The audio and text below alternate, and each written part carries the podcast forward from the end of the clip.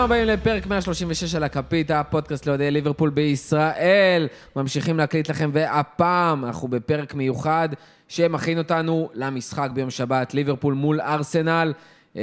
אנחנו פה עם אורח מיוחד, אוהד ארסנל, שתכף נציג אותו, אבל לפני תזכורת אחת על המפגש של חוג האוהדים ביום שבת בגרגה בהרצליה.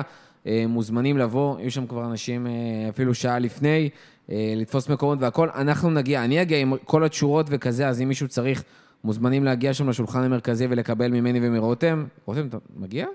בעזרת השם. בעזרת השם. יום שבת וזה, קצת יותר קשה. מה, אני, שיער עוד לא ענה לי על ה... אם רגע ערוך למזג האוויר שהולך להיות. נכון, תלוי איך יהיה וזה, אבל... כדאי להם מאוד שיחינו. מה, זה מחדל. אני מחכה לגשם כבר נצח, מחכה לחורף כבר נצח. עד שחוזר הכדורגל מהפגרת נבחרות הנחת הזאת, גם מגיע הגשם דווקא בשבת היחידה שלא תמנה הגשם הזה. תשמע, אם לא זה, לפחות שיהיה מבול של שערים. אז זה אחד. יהיה כאילו, אם ייגמר 4-3 המשחק, ואז יהיה את הכותרת הנדושה הזאת, מבול של שערים. ודבר שני, טוויטר.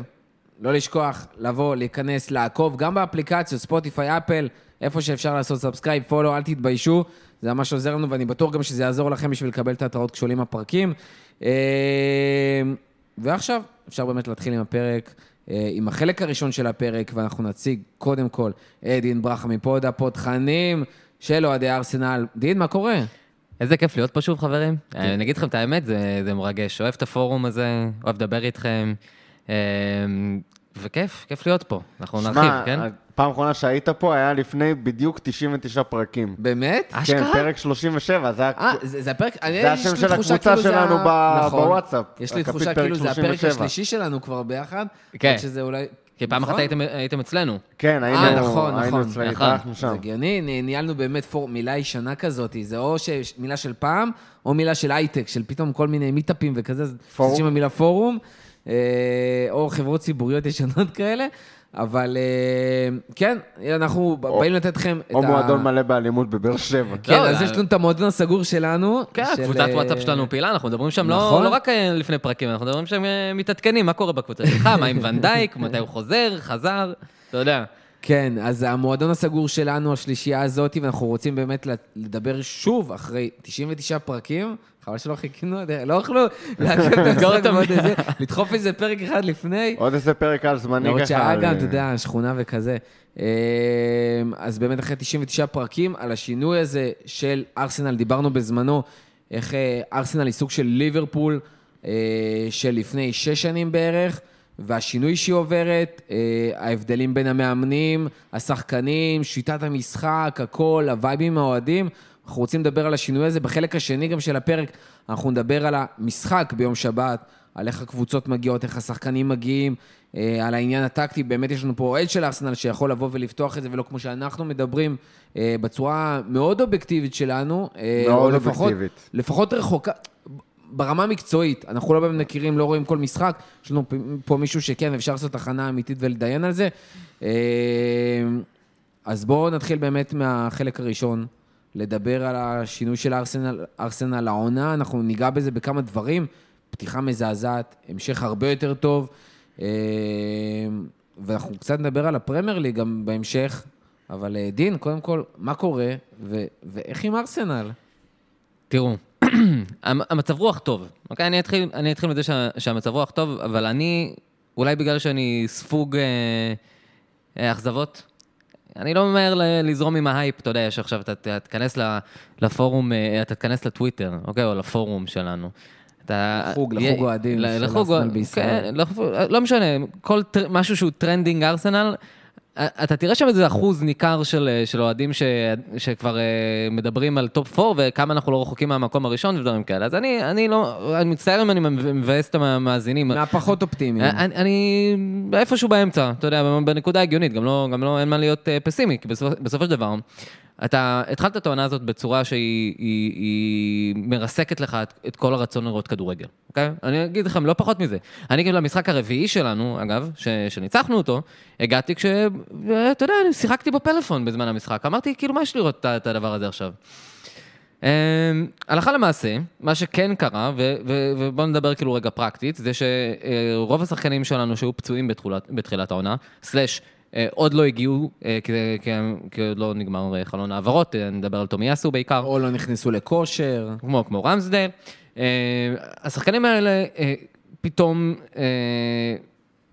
התחילו לשחק יחד, זה התחיל מזה, תומאס פרטי חזר מפציעה, רמסדה נכנס לשער, תומי יאסו תפס את עמדת המגן הימני, שהייתה עמדה סופר בעייתית אצלנו המון שנים, ופתאום, אני אגיד לכם, הדבר העיקרי נראה לי שבתור אוהד ארסנל, זה שפתאום אתה מרגיש שיש לך קבוצה, כאילו זה לא סתם איזה הברקות של אובמה יאנג כמו שהיה לפני שנתיים, או סאקה סוחב אותנו על הגב, עונה שעברה, פתאום יש הרבה קונטריביוטורס לסיפור הזה. הרבה יותר קבוצה מאשר שחקנים, הרבה יותר תכליתיים. ואפילו אולי, מצאנו פורמולה שהיא מתאימה לנו, באמת השיטה הזאת שארטטה מנחיל בששת המשחקים האחרונים, שהיא סוג של 4-4-2, זה לא 4-4-2 איטלקי כזה, אתה יודע, משהו כזה ריגיד כזה, אבל זה 4-4-2 אנגלי, קלאסי כאילו. כן, אני לא יודע למה, הלכתי לאיטליה. אבל זה סוג של 4-4-2 של הקזט, נכנס לעמדת ה-10 לפעמים הוא עולה ומשחק לצד אובמה יאנג, סמיטרו מגיע משמאל, אבל נכנס הרבה פעמים גם לעמדות באמצע, סאקה אותו דבר, ואני חושב שבאמת הטוויסט הכי בולט לעין, בסופו של דבר עם כל זה ש אתה יודע, תשאל עכשיו מישהו, תשאל לו את ארסנל מי השחקן שבכושר הכי טוב בקבוצה, רובם יגידו סמיטרו, חלק יגידו רמסדל, או... איזה ילד סמיטרו, יאללה. משגע, גם כזה חמוד. באמת, יש תחרות חמידות קשה בינו לבין סאקה. ואני חושב שאתה תשאל, ורובם, אבל בסוף, אחרי סמיטרו, יתחילו לנקוב בשמות של שחקנים מחוליית ההגנה שלנו. כי משהו...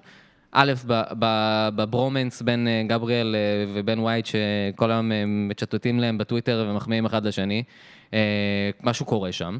בעמדת המגן הימני יש לו את תומי יאסו, שהוא שחקן בגובה 1.88 מטר, מהיר וחזק בצורה בלתי רגילה, שלדעתי מוביל את הקבוצה לפחות בכמות החטיפות.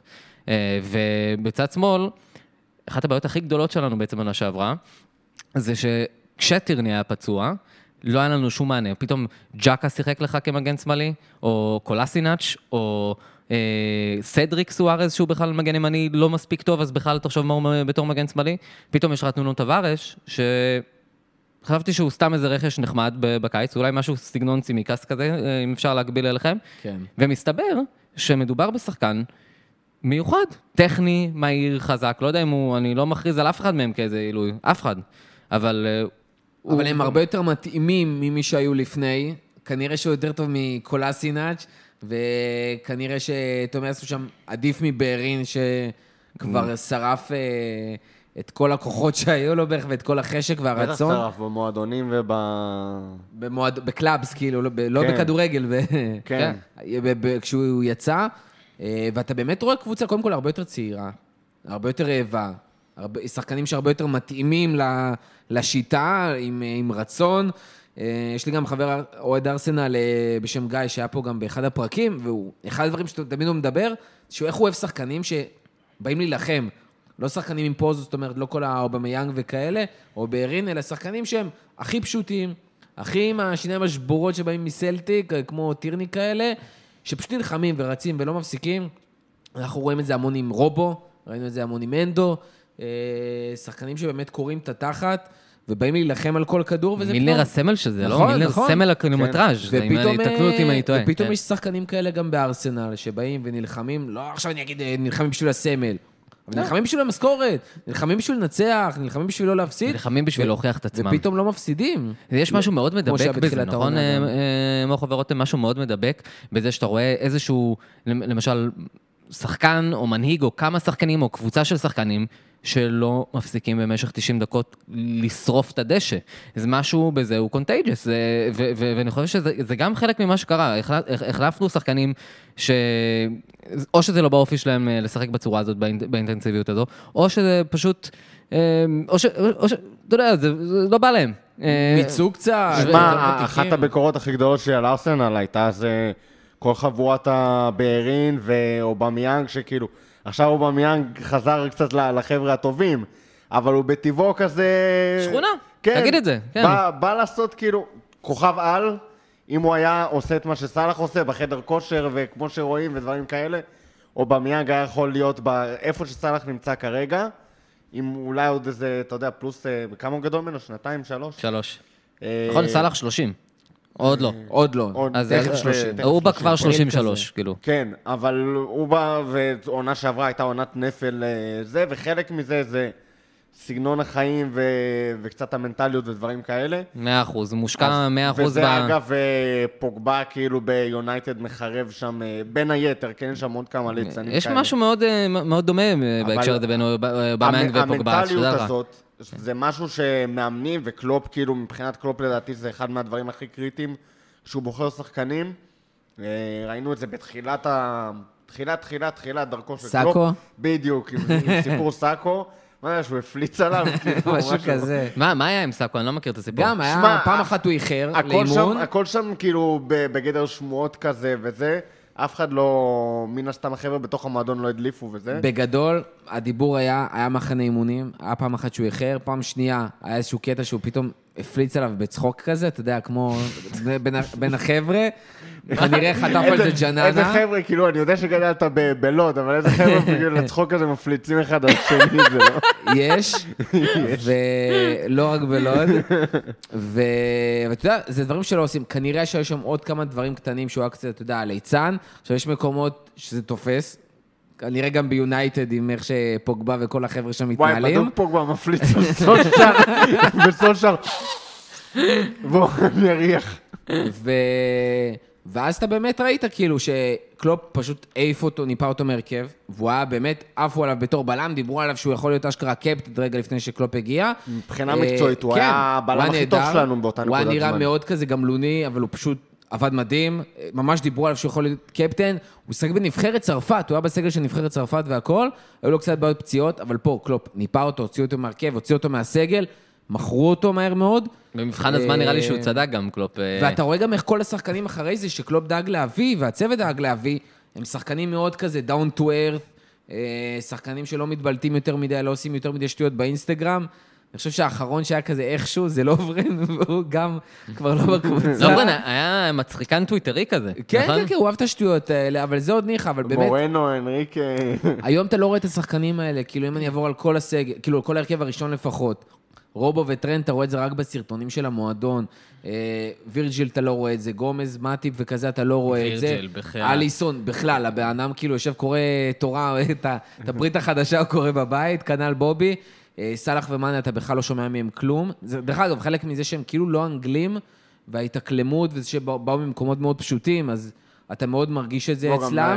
גם אנדו, מילנר, פאביניו, תיאגו, זה כולם כאילו, הם היו כאלה גם לפני. זאת אומרת, לא שמעת על הבלגנים, וזה משהו שמאוד עוזר על המרקם, זה מאוד עוזר על להיות, כמו שדיברנו קודם, על שחקנים שנלחמים, למרות שגם, בפרק האחרון דיברנו על זה, כמה שאתה פתאום קצת מרגיש שזה חסר.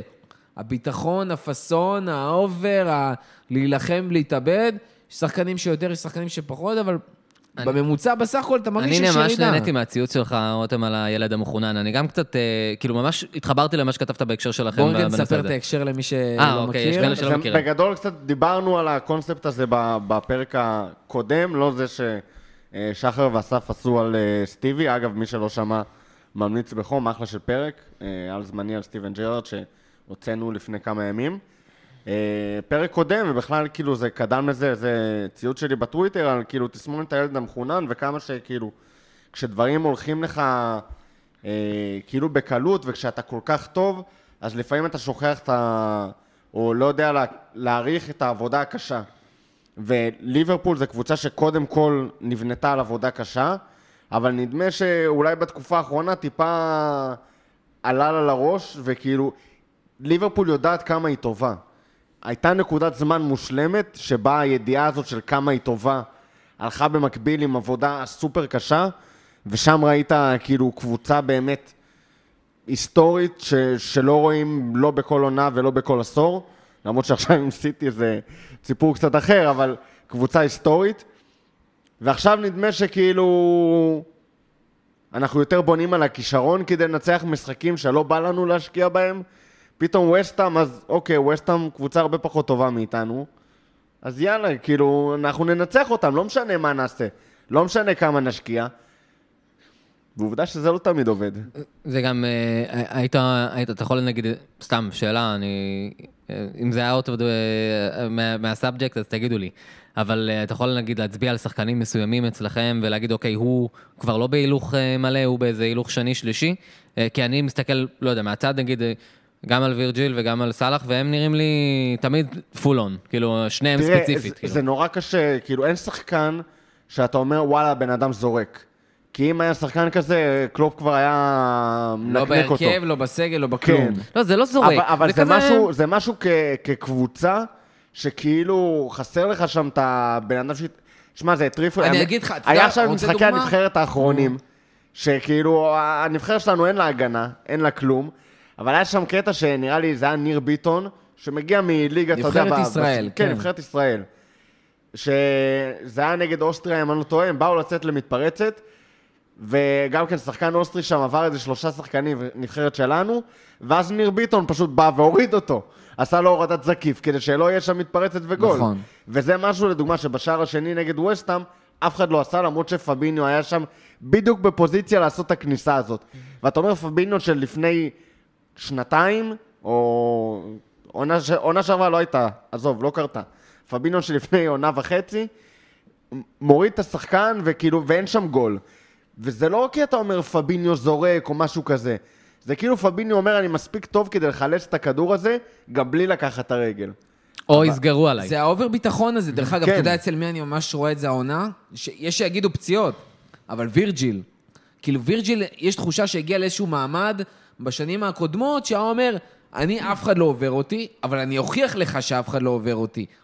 והעונה יש תחושה, אומרים את זה כי הוא הוריד קצת קצב, אולי דברים כאלה. התחושה שלי זה כי לא עוברים אותי נקודה, ואני לא צריך להוכיח את זה. זאת אומרת, כבר לא ינסו לעבור אותי. ואז שהם מנסים לעבור אותו, הוא מסתבך. פעם, פעמיים, יש לו באמת טעויות, לא יודע, error leading to goals, אבל יש לו טעויות שבאמת, כאילו, פתאום אתה רואה שהוא קצת שקי. אתה אומר, רגע, וואו, וואו, וואו, וואו, כאילו, מה קרה? זה כבר לא וירג'יל, ולא סתם אנחנו אומרים, הרבה פעמים שמעתי, השחקן הגנה יותר טוב מבין שתי הבלמים במשחק, אבל זה כאילו זה בול הדברים האלה, וזה דברים שהם מאוד מתסכלים, ולפעמים לא באים כי אתה לא רוצה, כי אתה לא נלחם, כי אתה לא פיזי, אלא באמת איזשהו סף של אובר ביטחון כזה, או שעננות, שאתה אומר, אתה מרשה לעצמך, מה שנקרא, גם כשאתה בעבודה, ואתה עובד קשה, ואתה קורא את התחת והכל, ויש שלבים שאתה אומר, אני אוריד הילוך, הכל טוב, אני עדיין אתן את העבודה, אבל בכדורגל זה לא עובד ככה, כי התוצאות כאילו ב-90 דקות האלה, אם אתה לא מנצח בליברפול היום, זה פקקט, אליפות פשוט בורחת, וזאת המטרה שלך, לקחת את האליפות, ולא יכול להיות שאתה מפסיד ככה לווסט-אם ומאבד נקודות. זה הדוגמאות האלה, ושוב, זה משתנה מאוד משחקן לשחקן, לא מרגיש שאף אחד פתאום עף על עצמו לגמרי, או אין לו חשק, או דברים כאלה, כמו שרותם אמר, שחקן כזה עף מזמן, אבל אתה רואה סימפטומים, וזה גם לא משהו שיכול פתאום... להישאר ככה, אני לא חושב שזה יישאר ככה תמידי. יש רגעים כאלה, גם טוב שבא הפגרה הרבה פעמים, ראינו את זה אחרי ברנפורד, פתאום היה את ה3-3 הזה ונראינו לא טוב, ופתאום מול סיטי לעשות 2-2, לא היה אובייס בכלל ופעמיים הובלנו, ואחרי זה נכנסנו לרצף מדהים. יכול להיות שהפגרה הזאת תבוא בטוב, וינערו כמה שחקנים בחדר הלבשה, וזה יתקדם. בואו נחזור באמת לדבר על ארסנל, אחד הדברים שרציתי לדבר עליהם בנוסף, זה על השינוי שארסנל גם עשתה עונה. כי מעבר לשינוי שעשתה בקיץ, והשחקנים, והכל, ראינו פתיחת עונה מאוד מאוד חלשה. ארסנל כבר גרדת התחתית, 3 הפסדים, ספגתם 9 שערים בלי להפקיע שער זכות אחד, ובאמת שחקנים התחילו להיכנס לעניינים, שיטה השתנתה, מה קרה שם שפתאום ארסנל הגיע למצב שהיא, וואו, פאק, מקום 5? כן, אז זה מאוד מתקשר כזה למה שהתחלנו לדבר עליו קודם, אני חושב, העניין זה באמת היה שני אלמנטים מרכזיים מבחינתי. אחד, באמת השחקנים שחסרו, ובית, מן הסתם כשאתה נכנס לאיזה כדור שלג שלילי, הביטחון יורד, והיינו צריכים איכשהו לגרד איזשהו ניצחון. עכשיו, אני חושב שמשחק הראשון שניצחנו, לדעתי זה היה 1-0 נגד נוריץ'. וזה בול הפיקצ'ר שאתה צריך, אתה מבין, כדי להחסיר איזשהו שביב תקווה. No offense לנוריץ', אבל הם גרועים והם ירדו ליגה שוב. הרבה אופנס לנוריץ'. כן, נו אופנס לנוריץ'. נו אופנס וגם נו דיפנס. דין סמית עכשיו המאמן החדש של נוריץ'. לא יעזור לי. כן? זו קבוצה שבטבע שלה אין לה שאיפה להישאר בפרמייר. הם קבוצת פינג פונג. זה לא העניין הזה, אבל העניין עם נוריץ' זה שהם פשוט תוקפים גם כשהם לא יכולים לשחק ככה. הם לא באים להילחם על ההישארות בליגה. הם באו בנסות את הכסף, בתור מטרה. יכול להיות שזה במיינדסט שהשתנה באמת. אפרופו השינויים במיינדסט, ארסנל וזה, וליברפול. הם לא עושים רכש משמעותי כדי לנסות להישאר בליגה. מסכים איתך ב-100%. הם לא משנים את השיטת משחק שלהם כדי לנסות להישאר בליגה. יכול להיות שעכשיו זה יקרה בדיוק בגלל הדבר הזה. הם קלטו מה קורה אחרי כמה? 11 משחקים, 12 משחקים? הם קלטו מה קורה ואומרים, אוקיי, וואו, סטופ. אנחנו כן רוצים, חשבנו שאפשר לעשות את זה גם בלי. אבל מה זה חשבנו? זה קרה בכל הפעמים הקודמות שהם עלו, ובכל פעמים, כאילו זה אותו תסריט כל פעם. כן, זה קבוצת... ולא נראה שזה מעניין את הבעלים, וזה סבבה שכאילו... זה ככה לכסף, אתה יודע, זה מעלה כסף לרדת ולעלות, אגב. כן, אם אתה לא משקיע את ה... בגדול, כלכלית, עדיף להישאר. כי גם מצנח נחיתה הזה שנותנים להם, הוא לא קרוב ל... כאילו, הוא בערך בסכום של עונת פרמייר ליג אחת. אבל עלייה זה איזה 150 מיליון. כן, עלייה זה טירוף. משנה, הבנתי. כן, אבל כחלק מהחישובים של כמה שווה העלייה, זה גם בין היתר הזכויות שידור של הפרמייר ליג שמובטחות לך בעונה הבאה. בקיצור, כלכלית... בוא נבדוק באמת זכויות שידור.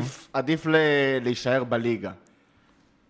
אבל זה עדיף רק אם אתה לא מוציא כסף על שחקנים. אם אתה לא מוציא כסף על שחקנים, ואתה באמת יורד עולה, ועל הדרך מוכר קנטואל וכל מיני... הוא עוד שם אגב, לא? כן. בונדיה. אתה יכול להביא אותו בינואר. בונדיה בווילה. בווילה כבר, וקנטואל מסיים חוזה בקיץ, ואתה יכול להביא אותו בגרושים בינואר. אז על הדרך אתה מוכר כמה שחקנים שכן הופיעו בפרמייר ליג ועשו איזשהו רושם חיובי, אז אפשר לעשות שם כמה שקלים יפים, והם גם...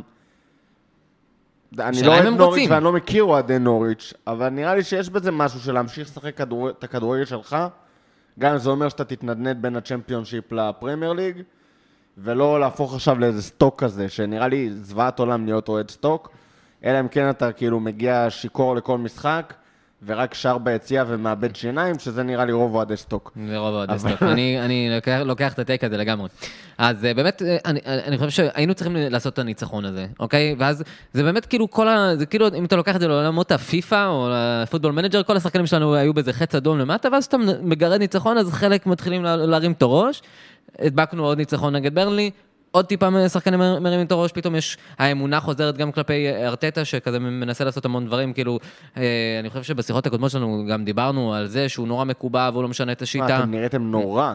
זוועה. אני כאילו כתבתי למוחו שאתם יורדים ליגה, וכאילו... אני כתבתי ולא הייתי לגמרי בצחוק. זה היה מדאיג ברמות...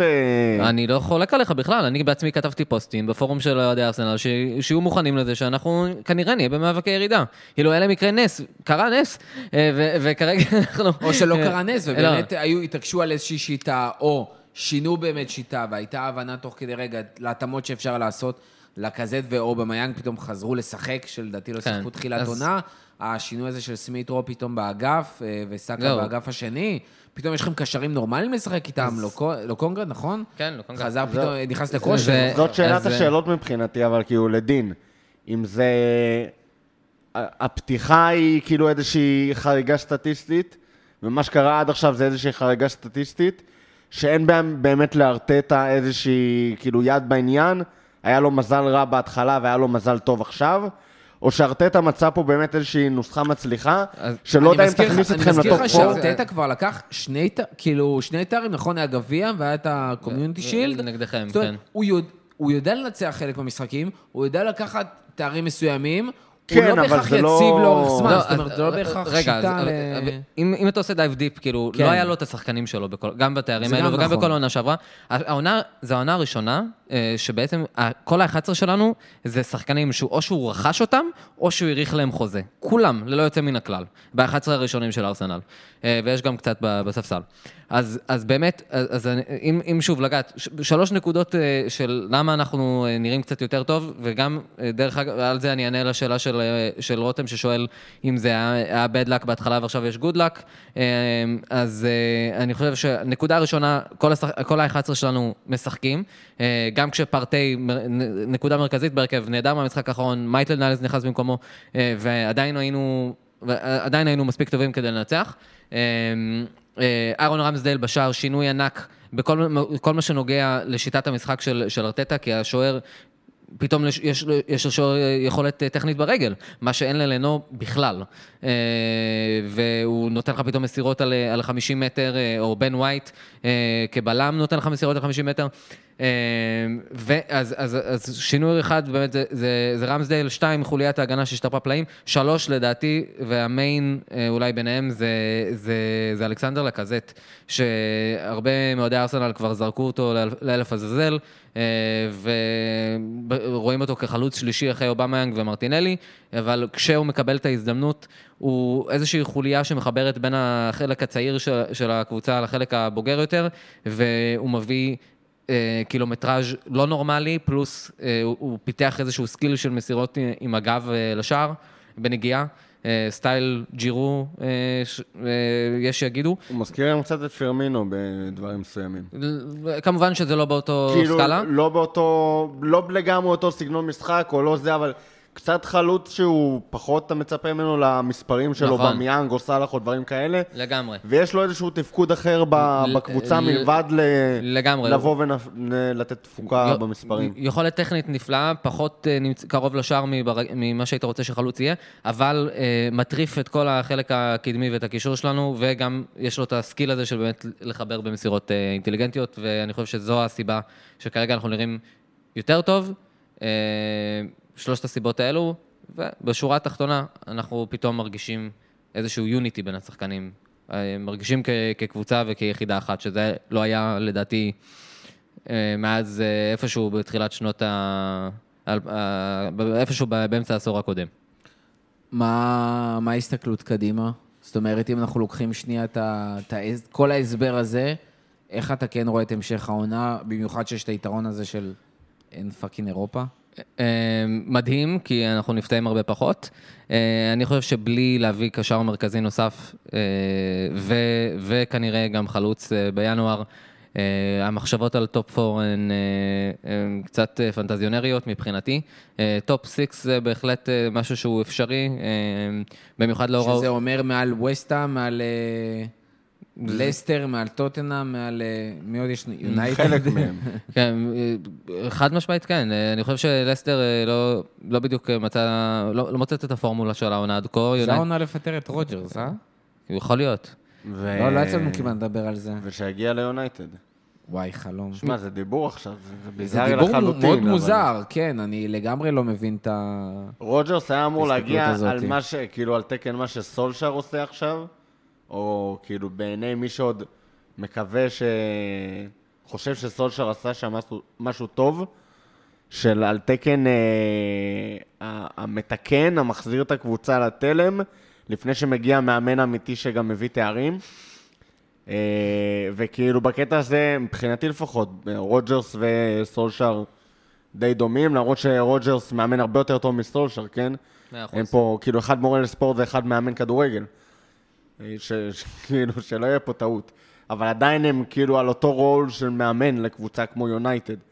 אני לא חושב שרוג'רס יביא שם איזה שהם תארים, אז יהיה נורא מצחיק אם הם יביאו אותו אחרי סולשר. בכלל יונייטד זה מצחיק, יונייטד זה נורא מצחיק, יונייטד זה נורא מצחיק, אבל ארטטה זה כאילו, אני מתחביבה וחטאי זה להיכנס לקבוצות אוהדים של קבוצות יריבות, וכאילו לשמוח לעד בלב אחרי כל מיני תקופות כאלה פחות משמחות.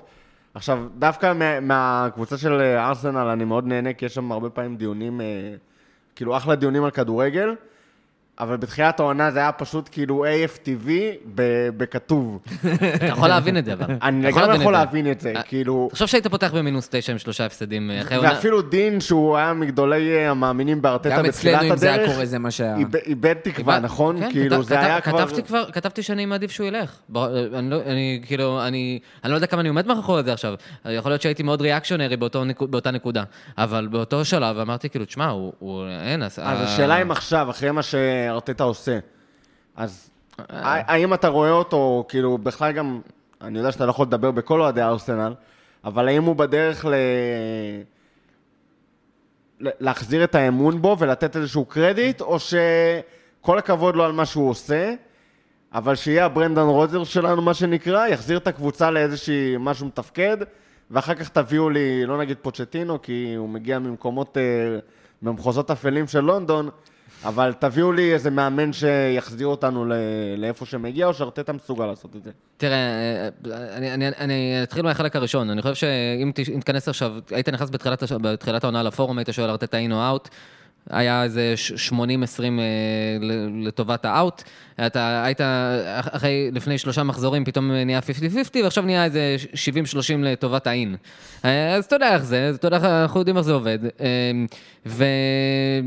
ולענות לשאלה האם ארטטה הוא סוג של ברנדון רוג'רס, תראה, אני בן אדם שאולי אני נחמד מדי, אולי אני לא כזה מספיק פנאטי עוד כדורגל, ואני מאמין בצ'אנסים, וכרגע כשמישהו... הולך לו קלף, מה שנקרא, אני זורם עם זה, אתה מבין? אז אני לא רוצה להיות נחץ לפה או לפה, אני חושב, אבל אם אני חייב לענות, שבסופו של דבר הוא כן, הוא איזשהו סוג של ברנדון, והוא לא קלופ, לא.